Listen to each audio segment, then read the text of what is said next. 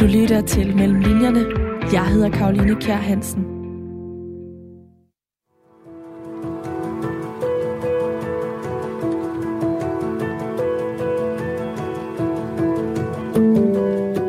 Den danske dobbeltmoral bliver i den grad udstillet i Iben Mondrups nye roman, Vitu. Over 13 år følger vi Vitus, en grønlandsk dreng, der som 5-årig bliver adopteret af et dansk par med intention om at ville hjælpe der, hvor de kan. Men det her par, de har svært ved at leve op til rollen som forældre, og de ender med at gøre mere skade end gavn. Fordi de her danskere, de er slet ikke så heldige og ressourcestærke, som de går rundt og tror, de er.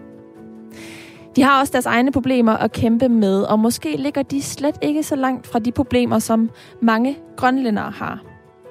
I hvert fald så ender Vitus her i et hjem med alkoholisme og seksuelle overgreb. Det er en barsk og brutal fortælling, skrevet kun som jeg kender Iben Mondrup kan gøre det. Og den kommer på gaden i morgen, og derfor så er det den, jeg i dag dykker ned mellem linjerne i. Velkommen til alle jer, der lytter med derude, og godt nytår. Jeg håber, at I er kommet godt ind i det nye år. Det her, det er den første udsendelse af Mellem Linjerne i 2022, og jeg er så glad for, at jeg får lov til at være i dine ører i dag. Mellem Linjerne er programmet her på Radio 4, der handler om forfatteres research og alt det arbejde, der ligger mellem linjerne i deres bøger.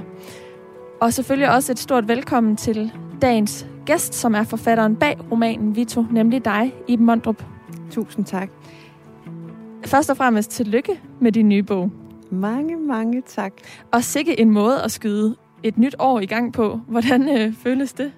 Jamen, det føles jo helt fantastisk. Som en ny begyndelse, og sådan kan man jo godt have lyst til, at et nyt år skal være altså en ny begyndelse på noget. Ikke at det gamle skal fortrænges, men det er altid rart at kunne tage et skridt ud i et ukendt felt, og det gør man, når man laver en ny bog og kaster den ud til læserne. Men måske er du også ved at være vant til det. Det er i hvert fald ikke første gang, du udgiver en roman i januar måned. Det gjorde du senest i 2020, hvor det var Tabita, som den hedder, som også er forgængeren til Vitu her. Og det er egentlig lidt svært at tale om Vitu uden at tale om Tabita, både i forhold til handling, men også i forhold til din research, som programmet jo her handler om.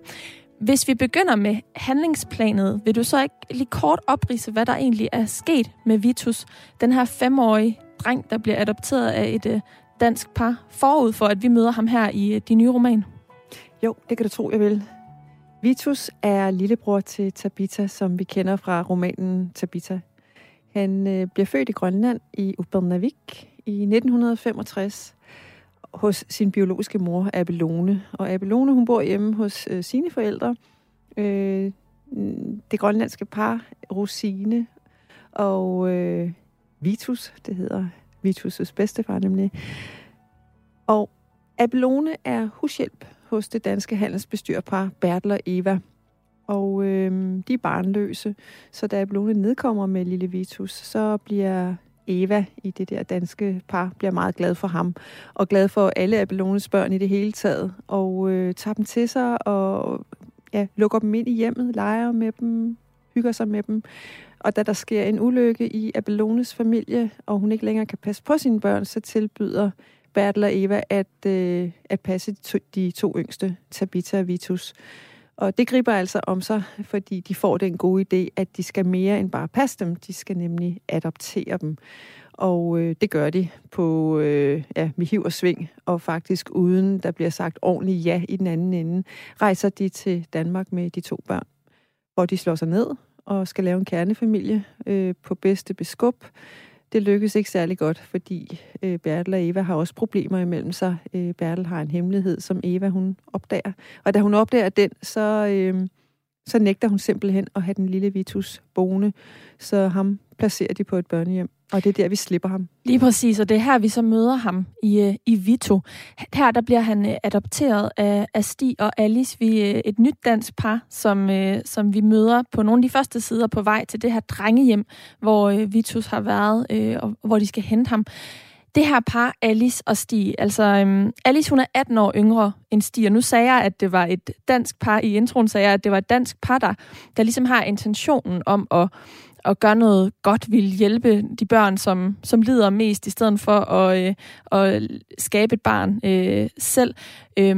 Men i virkeligheden, så er det jo ikke helt dem begge to, der vil hjælpe, fordi allerede på de indledende sider, hvor vi møder dem, der får man et indtryk af, at det egentlig primært er Alice, der vil det. Der er sådan nogle spændinger mellem Stig og Alice på de første sider, da de skal hente ham på det her drengehjem. Hvornår går det galt, ifølge dig, med adoptionen af Vitus her? Det går måske allerede galt i det øjeblik, at Alice bestemmer sig for, hun er franskmand i øvrigt, ja, og hun er fotograf. Hun bestemmer sig for, at hun ikke vil have sine egne børn. Hun vil ikke videreføre sin egen slægt. Vi får ikke rigtig at vide, hvorfor, men vi aner nok, at hun har haft en opvækst, som også har været ret udfordrende. I stedet så vil hun give en chance til et barn, der er virkelig trængende. Så det går nok galt i virkeligheden der. Fordi hun stiller jo Stig i et ultimatum. Jamen, hun siger jo til ham, at hvis ikke han vil det, så vil hun ikke have ham. Han vil ikke have børn, og hvis han skal have børn, vil han gerne have sine egne børn. Så det bliver jo sådan, der er sådan, altså Vitus kommer ind imellem de to som en lille sten, kan man sige, og han møver sig ligesom også ind, fordi Alice giver ham plads. Og da Alice ligesom helliger sig den her dreng i højere grad, end hun gør til Stig, hun har jo været Stigs trofækone igennem mange år, så bliver der problemer, fordi Stig bliver vel også en lille smule jaloux, eller føler sig i hvert fald ikke set på samme måde. Og drengen får den, indgår jo så nærmest i sådan et symbiotisk kærlighedsforhold med sin adoptivmor. Ja, altså Alice, hun udøver meget sådan grænseoverskridende adfærd, og det ender også i seksuelle overgreb, og det her seksuelle samvær ender med at få de konsekvenser, som den slags nu engang kan få, og så siger jeg ikke mere end det. Men der er en ret fin scene, jeg godt kunne tænke mig, at du skulle læse højt i dem, fordi det er en af de første gange, hvor at Vitus oplever, at hans grænser bliver overskredet, og der fornemmer jeg allerede den her skam, som mange, som har været udsat for seksuelle overgreb, sætter ord på, fordi at de netop betvivler, om de selv har lagt op til noget, eller selv har udtrykt en eller anden lyst. Og det er på side 99, slutningen af 99. Mm-hmm. Hun går op og fylder badekarret og kalder, da det er klar. Han tager sig god tid, slæbende trin hen ad gangen. Han stikker den ene fod ned gennem skummet og trækker den hurtigt op igen. Lidt mere koldt, siger han. Hun tænder for den kolde hane, til han kan sænke sig ned. Med lukkede øjne dykker han ned under vandet og kommer op igen. Efterhånden opløses sæbeskummet. Vandet bliver gråt og grumset. Han skiftevis åbner og lukker munden, lader vandet komme ind og spytter det ud. Alting er dejligt og varmt, og lige som han kan lide det. Jeg vasker selv håret, siger han. Du kan bare gå.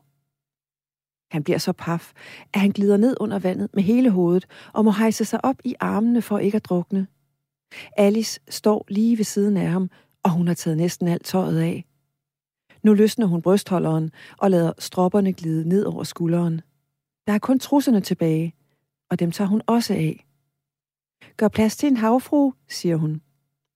Han kan ikke bevæge sig. Han har hendes dusk lige ud for sit ansigt, og han har aldrig set den før. Ikke som andet end et hurtigt glimt ved en fejl. Det krøllede hår er mørke og glinsende, som en lille pude mellem hendes ben. Hun venter ikke, men stikker foden i vandet og puffer til ham. Så glider hun lydløst ned bag ved hans ryg, til hendes knæ dukker op på hver sin side af hans krop. Ah, siger hun. C'est bien. Under vandet, den blinkende røde neglelak. Han sidder så stille han kan. Bange for at røre sig. Bange for at røre hende. Hele tiden ved at fare op og løbe ud. Hun plasker rundt, lige bag ved hans numse. Forfærdet mærker han hendes hænder mod sin ryg. Han kigger på sin tissemand nede i dybet og ønsker bare, at den må holde sig i ro. Og så synes han også, at han skal skide og gøre alt, hvad han kan for at knibe sammen. Hun dypper svampen og lader den suge vand og pøser det ud over ham. Hun skrubber ham og nusser ham i nakken. Sådan, shushu. Bagefter skal vi drikke varm saft, siger hun. Hele hans overkrop er sæbet ind. Ryggen, brystet, ind under armene. Du må gerne læne dig tilbage. Jeg ligger jo lige her. Undskyld, maman, men jeg skal tisse. Som en raket springer han op af vandet. Det pjasker ud over det hele og ned på hende. Han får vand i øjnene og må tørre sig, men der er han allerede hen ved toilettet og har stillet sig med ryggen til. Du lytter til Mellem Linjerne. Jeg hedder Karoline Kjær Hansen. Iben Mondrup, det er jo langt fra første gang, du skriver om Grønland og skyggesiderne i forholdet mellem Danmark og Grønland. Du har også gjort det med Tabita, selv sagt forgængeren til Vitu, men også i din roman Store Malene, som udkom i 2013, og Godhavn, som blev dit gennembrud, som du vandt DR's romanpris for i 2015. Altså, hvorfor blev du ved med at være så optaget af det her postkoloniale Grønland, altså som forfatter, vel at mærke? Jamen, det er der flere grunde til. Den åbenlyse er jo selvfølgelig, at det er noget, jeg ved noget om. Jeg er opvokset i Grønland fra 72, og så rejste til Danmark som 18-årig. Alene, vel at mærke. Mine forældre blev boende deroppe, så jeg er kommet i Grønland, altså næsten en gang om året siden da. Og så også en anden grund er, at jeg oplever, at det postkoloniale og de spændinger, der er mellem Grønland og Danmark, og i det grønlandske samfund, er noget, som rigtig mange danskere ikke ved noget om. Der hersker sådan et spøjst hukommelsestab på området, synes jeg, og det vil jeg gerne være med til at fortælle om. Og så det tredje, at det her med, at kulturer skal leve sammen, og i et samfund, hvor der bliver gjort åbenlyst forskel på folk, hvor nogen bliver forfordelt. Det producerer spændinger, det producerer konflikter, og konflikter er et enormt godt stof at skrive på. Men du har jo allerede skrevet om det, så hvordan kan det være, at det stof er så konfliktfyldt, at du kan blive ved med at skrive om det? Fordi konflikterne er mange, og mange facetterede. Der er jo ikke kun én type konflikt. Og så fordi, at uanset hvor mange gange jeg skriver om det, så viser det sig, at det kan belyses fra nye vinkler. Og så er det også sådan i vores historie, at jeg tror, det tager en vis tid, før visse emner kan italesættes eller skrives om og kastes lys på. Og i de senere år har det faktisk vist sig, at det ikke kun mig, der sætter fokus på eller kaster lys på det, der har med adoption at gøre. Altså der, hvor man kan se relationen mellem Grønland og Danmark for alvor gå ud over nogen, nemlig børnene. Vi ser også vidnesbyrd komme frem fra de adopterede selv. Vi ser journalister, som interesserer sig for det. Og så ser vi først og fremmest ser vi i Grønland sådan et ønske om, men også et mod til at fortælle nogle af de her mere barske historier, som har været i kølvandet på koloniseringen og i afviklingen, eller den forsøgsvise afvikling af kolonistyret. Generelt, som du siger, så har der jo de seneste år været et større fokus på det danske forhold til Grønland. Alt det her med Hans Egede-statuen, som var en af flere statuer, der blev overmalet som en del af racismedebatten og opgøret med racisme i fortiden. Og i slutningen af sidste år, der kom det frem, at 22 grønlandske eksperimentbørn, 22 børn, som i 1951 blev taget fra deres familier i et forsøg på at gøre dem danske, de kræver erstatning fra den danske stat. Så som du siger, så er der jo generelt et stigende fokus på det her, men som skildringen af dine bøger viser jo tydeligt, at du mener, at Danmark ligesom har håndteret forholdet til Grønland forkert, eller i hvert fald, at der er nogle skyggesider eller nogle spændinger, som er dit eget ord her. Kan du komme lidt nærmere, hvad det er, du mener, vi som land har gjort forkert i den her, i forhold til håndteringen af Grønland og Danmarks situationen?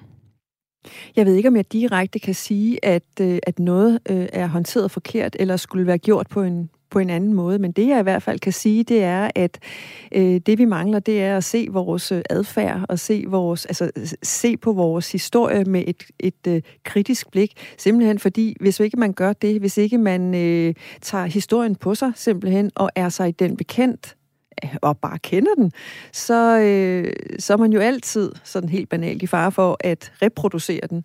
Så det, jeg egentlig efterlyser, det er bare sådan en bevidstgørelse og en anerkendelse af, at historien har haft nogle omkostninger. Jeg er bestemt ikke ude på, at vi skal, uddele skyld og være bedre. Altså, vi er bedrevidende i dag, heldigvis, men jeg ved ikke, hvad man ellers skulle have gjort, sådan som jeg tit bliver spurgt om. Jamen, altså, hvad skulle man ellers have gjort? Ja, det er et godt spørgsmål, men hvad skal vi i hvert fald se på i dag?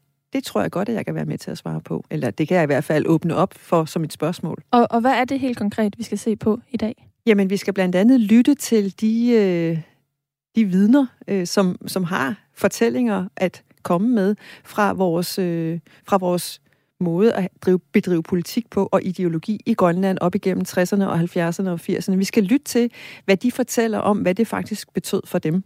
Og det er jo det, vi sådan set er gået i gang med.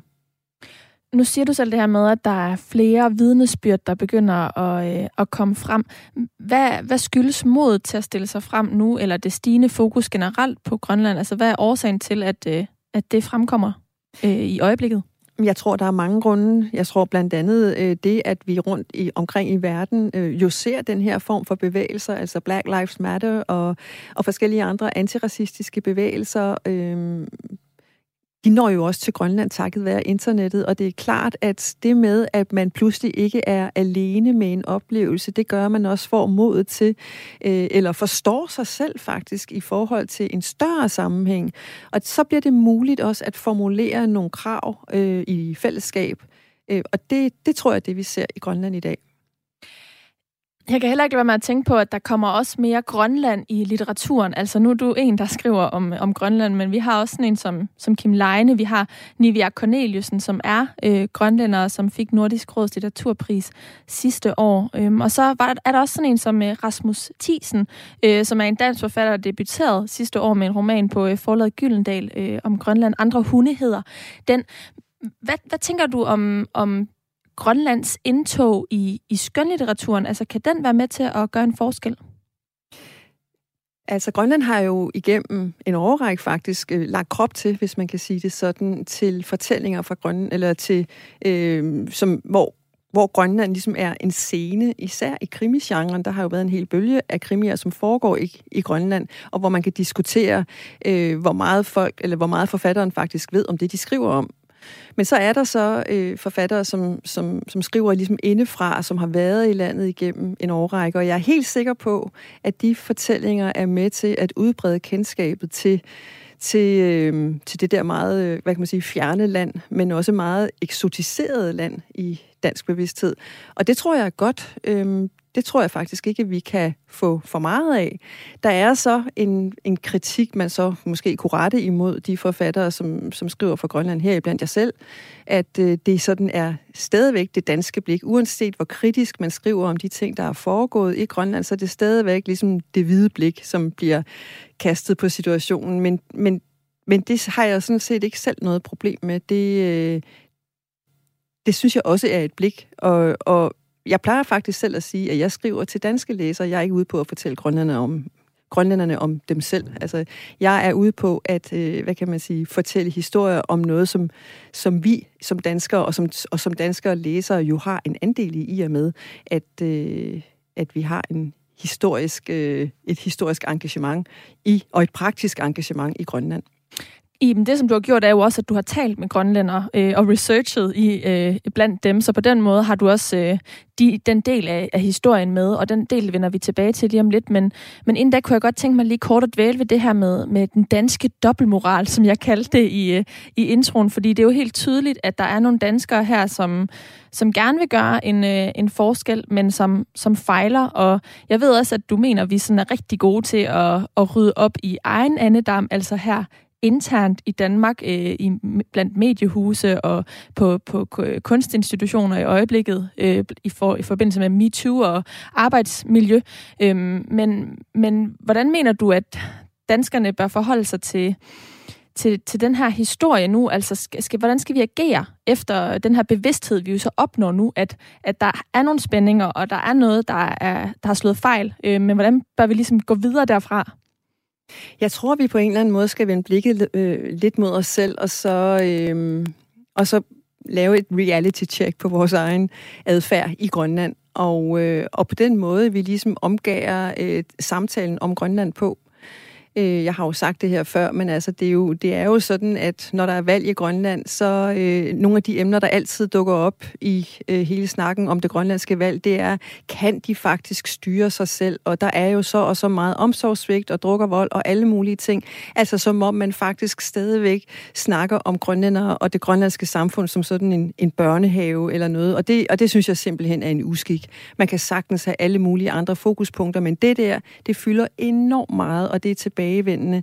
Så jeg tror, altså, man med fordel fra dansk side kunne begynde at fokusere på en form for ligeværdighed, og så tage for pålydende, at der foregår ufattelig mange spændende og sådan meget fremadsynede ting i Grønland, både sådan videnskabeligt, intellektuelt, og altså simpelthen fokusere anderledes.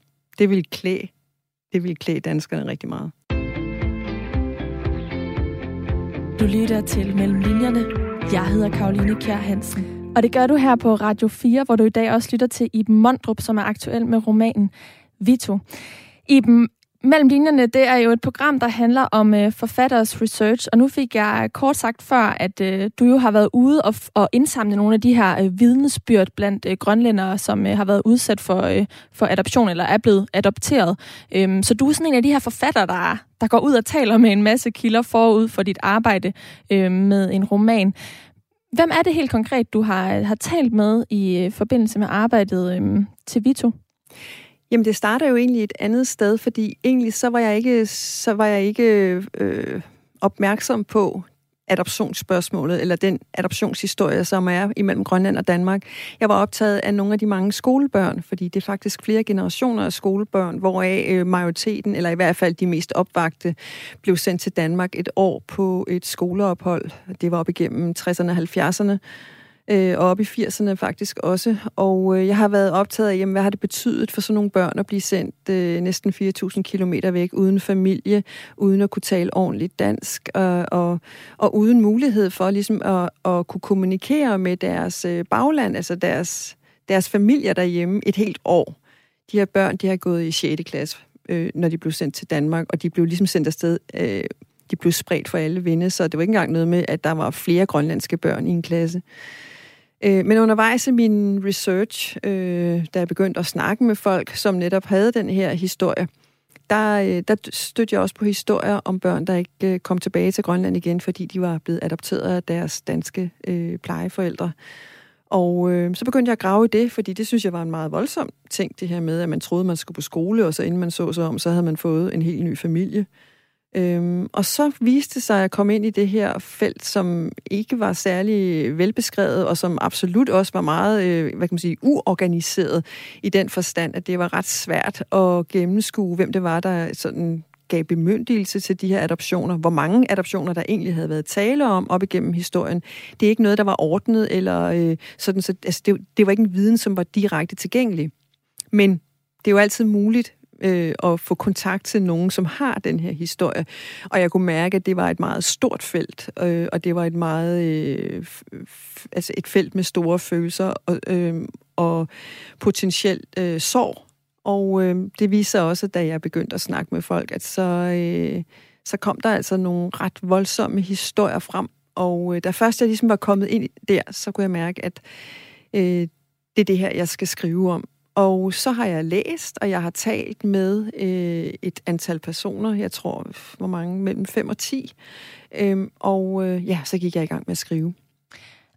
Det er jo helt vildt dejligt, når man finder nogle historier, der ikke er blevet fortalt. Det er det både som journalist, og i den grad kunne jeg også forestille mig som forfatter. Og især hvis man kan mærke, at det er sådan, der er konflikt eller spænding, så der er en god historie at fortælle. Men de her ufortalte historier kan jo også være svære at grave op. Og vi har jo netop talt om, at de her vidnesbyrd er ligesom først begyndt at komme nu her de seneste år. Du har jo boet på Grønland og flyttet til Danmark først som 18-årig for at gå på Kunstakademiet. Men hvordan har du fået kontakt til de her mennesker? Altså er det med afsæt i dit kendskab til Grønland, eller har du gjort andet for at opstøve dem? Jeg har i kraft af min baggrund, så har jeg et ret stort netværk, og når jeg taler med nogen, så kender de altid nogen, som jeg lige skal kontakte og lige høre ad. Og det er en kæmpe gave. Og der har været meget, meget stor generøsitet blandt mit netværk i Grønland, og en meget stor, hvad kan man sige, åbenhed over for at fortælle. Og jeg har indimellem også ligefrem haft en oplevelse af, at der har været et behov for at fortælle, ikke nødvendigvis til mig, men simpelthen noget med at få kastet lys på noget, som har været svært. Så jeg er ligesom gået til det på den der måde, sådan en har anbefalet en, og en har sagt, prøv lige at snakke med, og så videre, og så videre. Ikke? Så det er ligesom den måde, det er foregået på. Men jeg har også, hvad kan man sige, jeg er gået frem med en vis forsigtighed, fordi jeg allerede på forhånd vidste, at vi har et fænomen, som man taler om, som hedder retraumatisering i forbindelse med historisk, altså med oplevelser, som har været stærkt traumatiserende, eller hvad kan man sige, meget voldsomme for dem, der har haft dem. Og man kan jo bruge et helt liv på faktisk at holde nogle af de der historier på afstand. Det er sindets coping-strategi. Det er en helt fornuftig og sund måde, et menneske reagerer på, hvis ikke det er terapi, hvis ikke der bliver taget hånd om et problem. Så det, der i virkeligheden kan ske, hvis man går ind ligesom og prikker til, eller begynder at åbne op ind til de der historier, det kan være, at man er med til at producere, altså såret springer op, sådan billedligt talt, og måske viser sig at være så ubearbejdet, at det kan være skadeligt. Så det har været meget vigtigt for mig undervejs, altså at fare med meget stor lempe, og at lytte til, lade folk selv tage mig med derhen, hvor de gerne ville. Heldigvis så er mange af de mennesker, jeg har snakket med, super ressourcestærke, og så har de også fortalt deres historier til avisen, eller i fora, hvor de ligesom, de er ligesom blevet prøvet af, de der historier, ikke? Og så altså den største og vigtigste kilde, jeg nok i virkeligheden har haft, og især i skrivningen med Vitu, det er den her kvinde, som jeg lærte at kende, da hun var i slutningen af 40'erne for nogle år siden, og som ikke havde været i Grønland, siden hun blev adopteret og taget med til Danmark som 3-årig, og som jeg rejste til Grønland sammen med for at gå i hendes historisk fodspor. Hun gav mig et indblik i, og en kæmpe gave i og med, at jeg fik lov til at tage med hende på den rejse og tale med hende undervejs. Hvordan var den rejse? Den var meget, meget, den var meget stor og voldsom og rørende og rigtig, fordi den det undervejs, altså fordi historien her, hendes historie undervejs, ligesom foldede sig ud og indeholdt, heldigvis viste sig helt utrolig mange oplevelser, mange kærlige oplevelser og mange varme oplevelser, men også, hvad kan man sige, afsløringer, som var voldsomme og hårde. Men altså alt i alt meget, meget positivt og meget rørende og meget, meget levende. Vi tog til Sissimiut og var der i 10 dage, mig og så hende, og så to folk, som lavede den podcast sammen med os, som hele rejsen kom til at udgøre. Og så tog vi den simpelthen skridt for skridt. Altså, vi havde ikke kunne researche særlig meget hjemmefra. Vi var simpelthen nødt til bare at tage op med de telefonnumre, vi havde, og så begynde at ringe til folk. Og så var der jo det her, som sker i Grønland. Det er, så skal du også lige, nå, men det er jo din kusine, hun bor jo lige deroppe. Nå, men det er jo din moster, og du ved, som der er, altså alle kender jo hinanden i Grønland, og alle kender også hinandens historie i et eller andet omfang. Og alle vil gerne dele. Alle vil gerne faktisk, at andre får det godt, eller har det godt. Så det var sådan en gave, der blev ved med at give, og ligesom bare blev større og større undervejs. Det var meget, meget fantastisk. Den her podcast hedder Rejsen til det Røde Hus, og kan lyttes på Politiken. Men det lyder jo til, at de her strukturer, der gør sig gældende på Grønland, det er det samme som i en landsby i Danmark. Ja, det kan man. Altså, det er jeg helt sikker på faktisk, er en helt rimelig sammenligning. Mm. De her vidnesbyrd, som du har indsamlet og skrevet ud fra, hvad lærte du af dem? Altså, du har jo selv boet i Grønland. Hvilken ny viden fik du?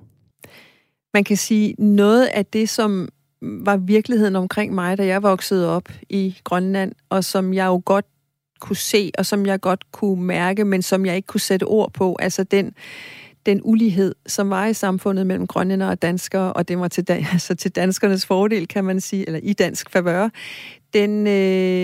den blev jo meget håndgribelig, når det var, eller da det var, at jeg stod med de her historier, som jo handler om, at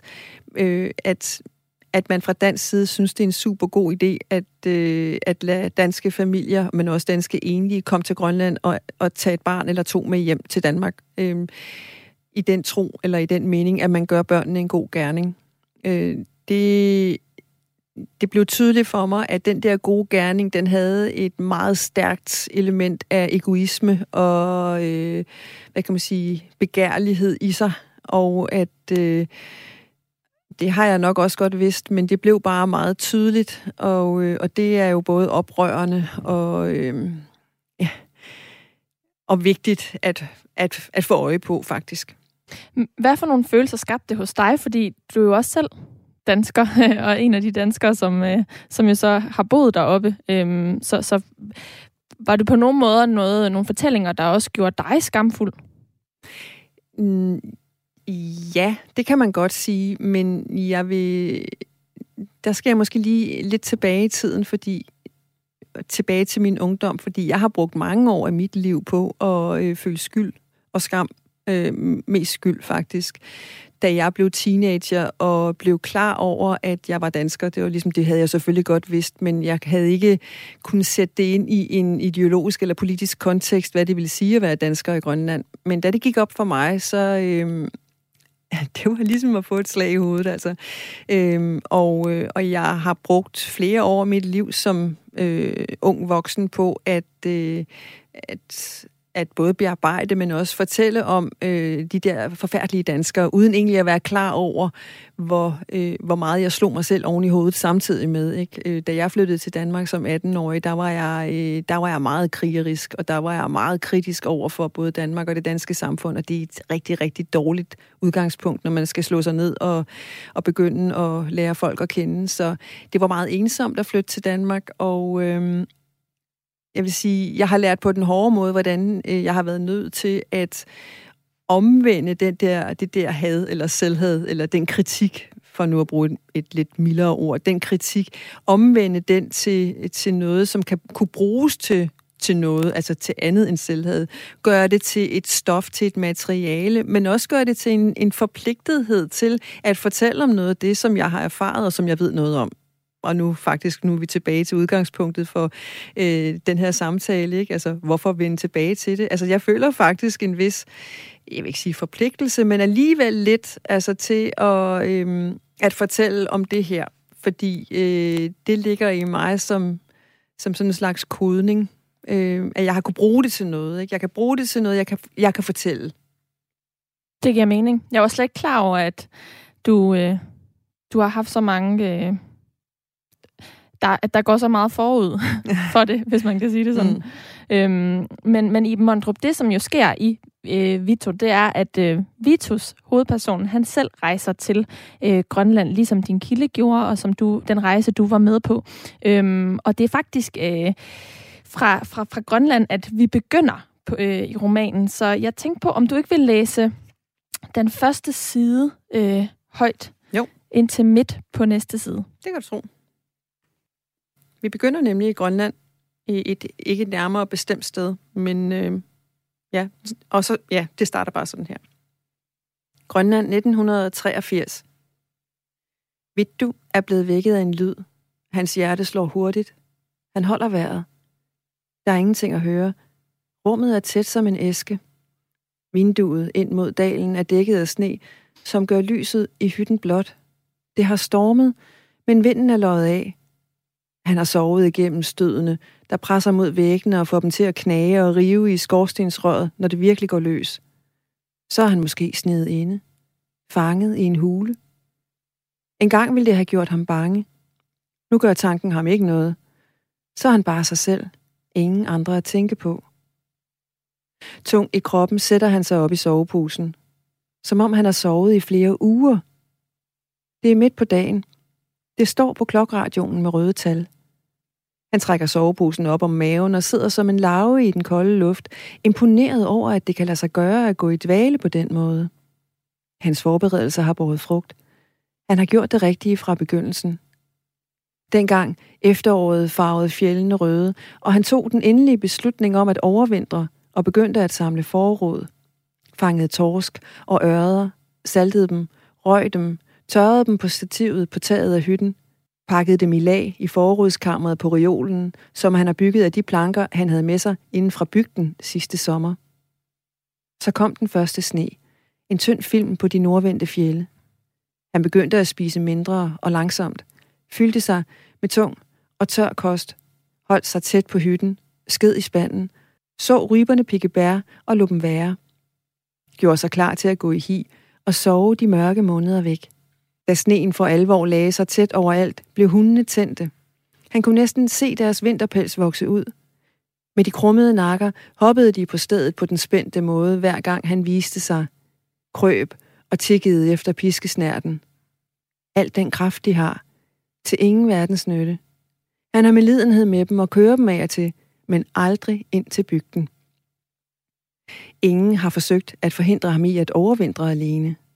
Men han kan ikke slippe tanken om, at de har ville prøve, og at de stadig ville prøve, hvis han viste sig, og forsøge at tale ham fra det, hvis han gav dem mulighed for det. Mulighed for at tale til noget valent inde i ham. Han har kun sin vilje, og den kan indimellem svigte.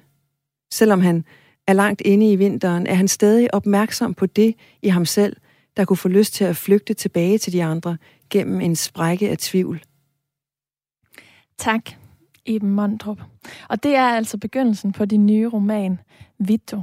Nu prøver jeg at udtale det med lidt grønlandsk accent. Jeg ved ikke helt, om det lykkes. Du er noget bedre til det end mig. Ja, det er fint. Og det fortæller jo også noget om mit forhold til Grønland og den skyld og skam, jeg kunne bære i forhold til det. Men Iben, hvornår stod det egentlig klart for dig, at romanen skulle begynde sådan her? Fordi vi begynder jo sådan set lidt ved slutningen og vender så tilbage til det. Det er ikke kronologisk fortalt på den måde. Så hvordan kom du frem til den begyndelse? Det er et godt spørgsmål. Hvordan er det egentlig, at man kommer frem til, hvordan en roman skal begynde? Jeg tror faktisk, at uanset hvordan jeg greb det her an, denne her fortælling an, så var det ligesom der, jeg startede. Og så tror jeg, og det kan godt være, det er lidt pinligt at indrømme som forfatter, men jeg tror faktisk, at jeg har villet bruge det greb, som Per Petterson bruger i Ud at stjæle heste, hvor han har sin jeg-fortæller, som vågner op i den her hytte i fjeldet. Og derfra begynder fortællingen i et langt tilbageblik, og jeg tænkte, jeg elsker den roman. Nej, det gør jeg også. Jeg er bare den. Så god, og filmen er også bare så god. Og jeg tænkte, jeg vil starte en bog sådan. Og så kan det godt være, at der er nogen, der siger, jamen, du har jo 20 stjålet det fra Per Petterson. Men nu har jeg jo endda også sagt det selv her i et radioprogram. Så jeg tror, fordi det virker så enormt godt at lade en mand isolere sig. Nu var min mand jo bare en ung dreng, fordi han er 17 år, da han sidder ude i den her hytte, Vitu. Så det er et andet sted at se tilbage fra. Jeg synes, vi skal prøve at tale lidt mere om din skriveproces nu. Du lytter til Mellem Linjerne. Jeg hedder Karoline Kjær Hansen. Fordi, Iben Mondrup, jeg følger dig på Instagram, og jeg ved, at du har det med lidt også at isolere dig, som din hovedperson gør i romanen her. Blandt andet i dit sommerhus på Samsø. Du lægger i hvert fald sådan nogle billeder op af dig selv, hvor du er i sådan en one piece, sådan en heldragt. Og det ligner bare, at du sådan begraver dig for at skrive, i hvert fald i nogle perioder. Men det er jo bare det indtryk, jeg får ved at følge dig på Instagram. Hvordan vil du egentlig selv beskrive dine skriveprocesser, mere specifikt den med romanen her? Jeg har udgivet en bog cirka hver andet år her, de senere år, og det viser sig at være nogenlunde en proces, der er nogenlunde den samme hver gang. Selvom den føles ny hver gang, så kommer det bag på mig, at den første del af processen skal være så hård. Og den første del af processen, det handler om at skrive rigtig meget, som ikke virker. Og ligegyldigt, hvordan jeg griber det an, så virker det ikke. Og jeg tænker, jeg kommer aldrig til at skrive en bog igen, fordi det virker ikke. Det virker ikke. Jeg er gået i stykker, og mit sprog er gået i stykker, og min evne til at overhovedet at sætte og lave karakterer eller personer er også gået i stykker. Og, men jeg ved jo godt, heldigvis belært af erfaring, at jeg skal bare blive ved. Og i den periode der ryger jeg ud og ind af sociale medier, og går nok også mere ud, end jeg gør senere. Det vil sige, at jeg kommer ud af huset. Altså det hus, jeg så er i, enten på Samsø, eller jeg har også et hus oppe i Hundested, og så har jeg en lejlighed i København. Jeg går mere sådan ud af den der hoveddør. Men så sker der noget undervejs, efter nogle måneder, 3-4 måneder eller sådan noget, hvilket er lang tid. Det er, der går hul. Lige pludselig så er det som om, jeg får fat i en tråd, eller jeg får fat i måske en fortællestemme, eller i en... Der er et eller andet, der begynder at køre. Og så begynder jeg at skrive, og så kommer jeg næsten ikke ud af huset. Og så er det, at jeg faktisk har anskaffet mig en stor plysset heldragt. Det er den, jeg har set. Det er den, du har set. Den er helt forfærdelig. Jeg kalder den bamsedragten. Og den hopper jeg i, når jeg står op, og så går jeg direkte ind på mit kontor, og sidder med min kaffe og går i gang, og lukker også ned fra sociale medier og alt det der. Og så er jeg simpelthen i sådan et flow, vil man kalde det, hvor næsten alt, jeg skriver, kan bruges på en eller anden måde. Og hvor der sker ting i teksten, jeg ikke havde set komme, og hvor jeg ligesom får sådan en form for æresfrygt over for det at skrive, som om det både er mig, der skriver, men også, at der er noget, der skriver gennem mig. Det er selvfølgelig noget værd hokus pokus, men det er den følelse, jeg kan have. Og så får jeg en enorm glæde, men samtidig også en enorm panik, fordi du ved godt, det er sådan, det ved alle jer lytter også, at det, der er godt, det er det, der varer kortest tid. Ikke? Og jeg er helt sikker på, at det her, lige om lidt, så er der nogen, der slukker for kontakten, og så er der bare lukket ind til den der følelse af flow. Så jeg har enormt travlt. Og så bruger jeg egentlig 2-3 måneder på, måske 4, men 3, tror jeg, til at skrive hele teksten fra start til slut. Og det er lige meget, om det er en bog på 300 sider eller 500 sider. Det går enormt hurtigt, fordi jeg skal nå det, inden nogen slukker. Og der er jeg meget isoleret, og er meget... fjern for, når jeg er sammen med mennesker, og jeg har det egentlig sådan, at andre mennesker, de vil mig noget, og hvad er det, de vil mig? Altså, hvad er det, de vil have? Ikke? Og jeg bliver vred over, at de forventer alt muligt af mig. Altså, jeg skal være tilstedeværende og hjælpe dem, og altså, jeg bliver sådan helt urimelig. Og, men når jeg så er færdig, det er lige pludselig, så er det bare sådan, så er jeg færdig. Og så begynder næste fase, og der ryger jeg ligesom ud af den der bamsedragt. Og sådan synes jeg, wow mand, er du vildt, jeg har skrevet en bog. Og begynder ligesom at gå ud igen, og går rigtig meget ud og tænker, gud, hvor har jeg ikke set nogen meget, meget længe. Og så begynder jeg at se folk igen, og ser alt for mange mennesker, og bliver sådan helt overstimuleret som et lille barn nærmest, som har fået for mange indtryk. Og skal bruge lang tid på at sådan bearbejde, hvad folk har sagt, fordi jeg er sådan helt ude af træning med at være i dialog. Og så kommer alt efter bearbejdelsen af det, jeg har skrevet. Og det tager heldigvis rigtig dejlig lang tid. Det tager 3-4 måneder eller sådan noget. Og så er det ved at være tid til, at manuskriptet skal sådan virkelig gennembearbejdes med en redaktør. Og så, ja, inden jeg ser mig om, så er den på vej at trykke sådan en bog. Den her voldsomme vekselvirkning mellem at være meget hjemme eller meget ude... lyder som noget, der kunne være svært for din omgangskreds at navigere i. Hvordan er det sådan i forhold til dit familieliv og dine venner? Altså, hvordan kan du få det til at fungere? Jamen, jeg har indtryk af, at de mennesker, som jeg kender og som godt kan lide mig, de godt kan lide det ved mig, at jeg er sådan. Altså, de ved det godt. Og, men jeg har tit skyldfølelse, faktisk. Hvilket jeg nogle gange føler jeg det, som om jeg er født med skyldfølelse. Men jeg er rigtig god til at ligesom fortælle om, hvordan det er. Altså, det bliver altid lettere at være sammen, eller at have med mennesker at gøre, som i det mindste forsøger at anerkende deres egne problematiske sider eller udfordringer. Så det er jeg blevet ret god til. Ligesom ikke at undskylde, men sige, jeg er ked af, eller jeg beklager, og altså ikke at påføre folk dårlige følelser omkring dem selv, men tage det på mig, at jeg ved godt, det ikke er nemt. Men omvendt, så har jeg også indtryk af, at mange mennesker synes, jeg, når jeg så er på, så er jeg meget givende. Det er i hvert fald, hvad de siger. Det er jeg ikke i tvivl om. Så det prøver jeg ligesom sådan at holde mig til. Og altså, er det et ideal at være et let menneske? Altså, være sådan let tilgængelig og et let og dejligt menneske? Det ved jeg ikke. Er det ikke... Jeg tror, vi skal prøve at anerkende hinanden for det, som vi er hver især. Og jeg er så den, der godt kan være lidt besværlig, men hvis man har tålmodighed til mig, så er jeg ret givende, tænker jeg. Jeg ved, at det er ikke kun din redaktør, der har læst den her igennem. Du har også brugt en anden læser. Vil du fortælle lytterne, hvem det er? Ja. Alle bøger, som jeg skriver, hvis jeg skriver om emner, som er svære, og som ikke er mine egne, altså det vil sige et emne, jeg ikke nødvendigvis har oplevet på egen krop, eller muligvis har oplevet til dels på egen krop, men hvor jeg har brug for, eller hvor jeg ved, at nogle andre har et større ejerskab til emnet, så bliver det vigtigt for mig at have dem med som medlæsere, fordi jeg meget, meget nødig vil, hvad kan man sige, misforstås eller komme til at fremstille en situation eller en følelse utroværdigt.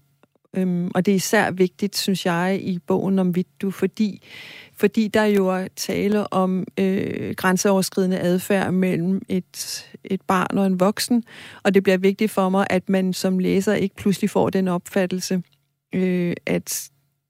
at barnet er primus motor i det her misbrug, for eksempel, ikke? Det er jo sådan noget, man typisk hører, som krænker og siger, at jamen, han eller hun ville selv, eller jeg kunne ikke slippe af med vedkommende, og blev ved med at komme tilbage, og der er alle mulige psykologiske mekanismer, som gør, at det er afsindigt svært at bevæge sig ind i det felt, der handler om grænseoverskridende adfærd mellem børn og voksne, eller imellem nogen, der har magt, og nogen, der ikke har magt. Det kan også være mellem to voksne mennesker. Så derfor så er det meget, meget vigtigt for mig i hvert fald, at når jeg skriver om det her, at få nogen med indover, som har, som har historien, og som ejer historien på en måde, så de kan sige, prøv at høre, jeg forstår godt, hvad du mener, Iben, men jeg kan godt være i tvivl om, den ligesom kommer igennem til læserne, ikke? Og så må jeg lige skrue på nogle knapper, fordi jeg er ikke interesseret i, at jeg ikke kommer igennem til læseren med noget så vigtigt. Så i Vitu har jeg også haft en rigtig god kvinde, en veninde til at læse med på manuskriptet, og give sit besøg med. Og det er en tillidssag selvfølgelig. Og jeg er for evigt dybt taknemmelig, og jeg mener ikke, alle forfattere skal gøre det her, men for mig er det bare vigtigt. Det er meget, meget vigtigt, at jeg har,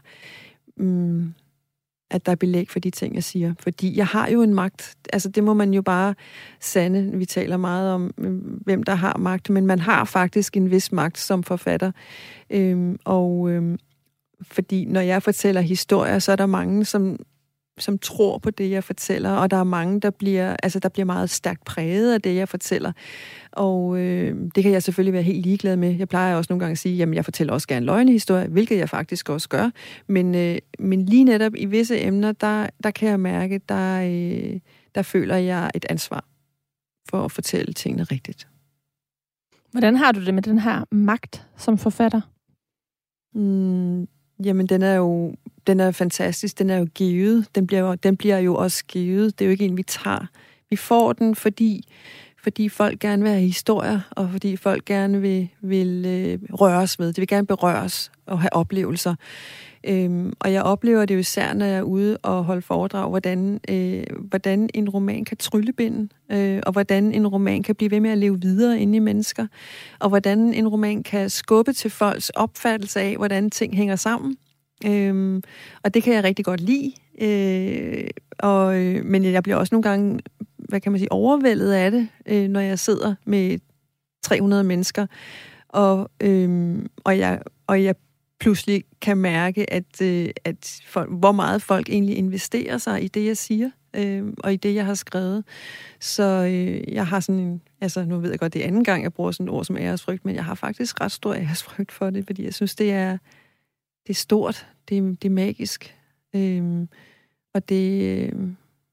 vi ved jo også... Altså, vi ved, hvad store fortællinger kan gøre, ikke? Og hvad, hvad skriften kan.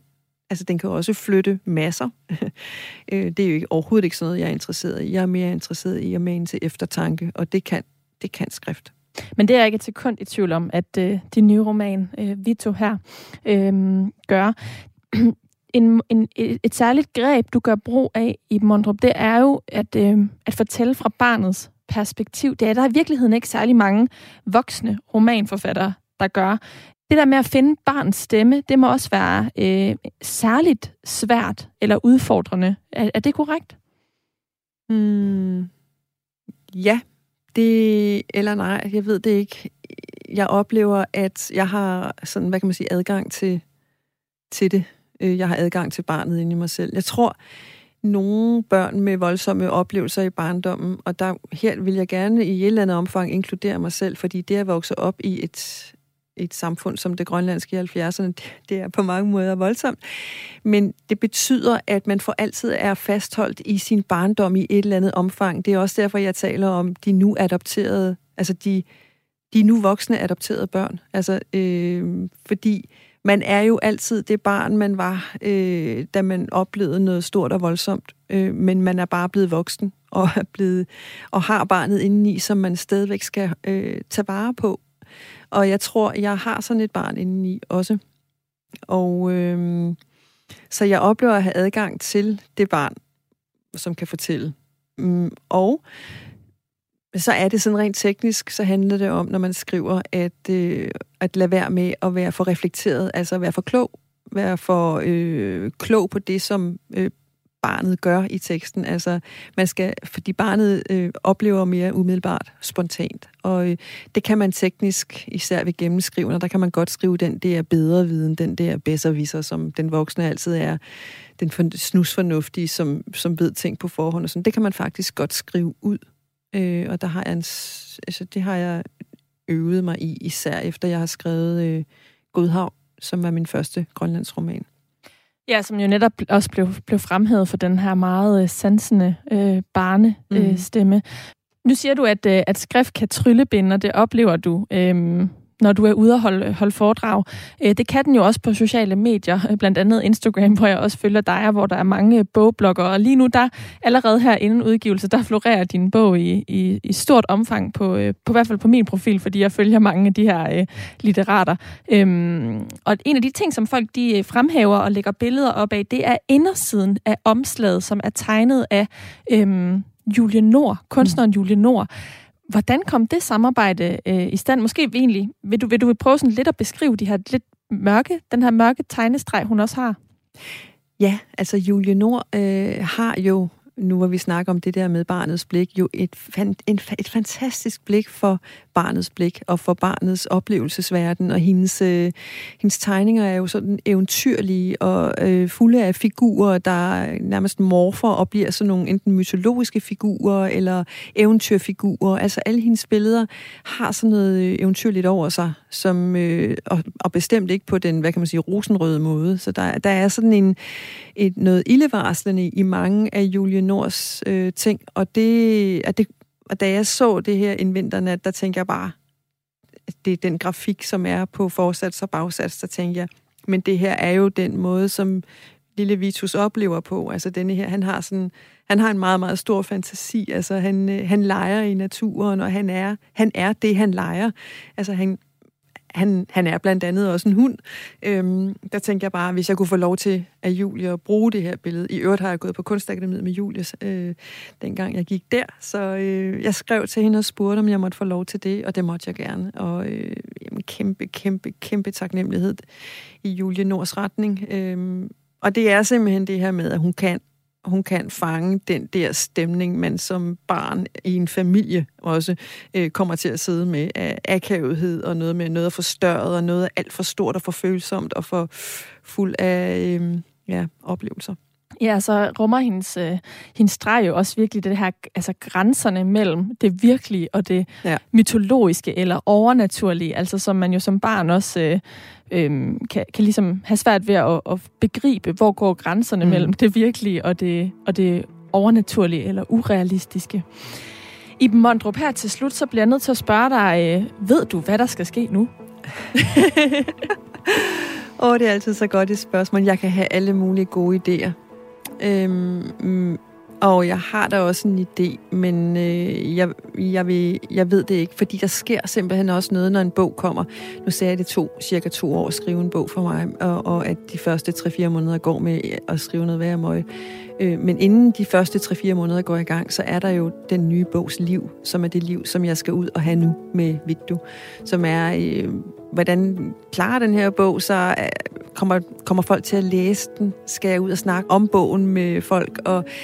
Og i helt det liv, som bogen får, der opstår også idéer til at skrive nye bøger.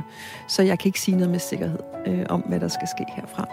Andet end, at jeg tror, jeg glæder mig sindssygt meget til at snakke om Vitu, fordi jeg kan mærke, at der ligger nogle rimelig svære og spændende samtaler der. Iben Mondrup, jeg vil ønske dig alt muligt held og lykke med de samtaler, og ikke mindst sige tak, fordi du var med her i Mellem Linjerne i dag og tog en samtale med mig. Og jeg siger tusind tak og for nogle virkelig spændende og tankevækkende spørgsmål, og det er super fedt at få lov til at tale om netop det, der ligger mellem linjerne. Det er godt at høre. Jeg vil også sige tusind tak til dig, der har lyttet med. Det er Mellem Linjerne, du har lyttet til, og det er programmet her på Radio 4, hvor jeg taler med nogle af Danmarks væsentligste forfattere om alle de forberedelser og oplevelser, de har været ude i, før deres bøger de kunne skrives. Altså alt researcharbejde, der ligger mellem linjerne i bøgerne. Mellem Linjerne, det sendes hver søndag her på kanalen mellem 13 og 14, men du kan som med alle vores andre programmer også finde det som podcast. Du skal blot gå ind på radio4.dk i vores app, eller der, hvor du plejer at lytte til podcast og søge efter Mellem Linjerne. Har du noget på hjerte i forhold til programmet her, så er du altid velkommen til at skrive til mig på mailen. Det kan du gøre ved at skrive til mellemlinjerne@radio4.dk. Linjerne, det er med et J. Mit navn er Karoline Kjær Hansen, og jeg håber sådan, at vi lyttes ved.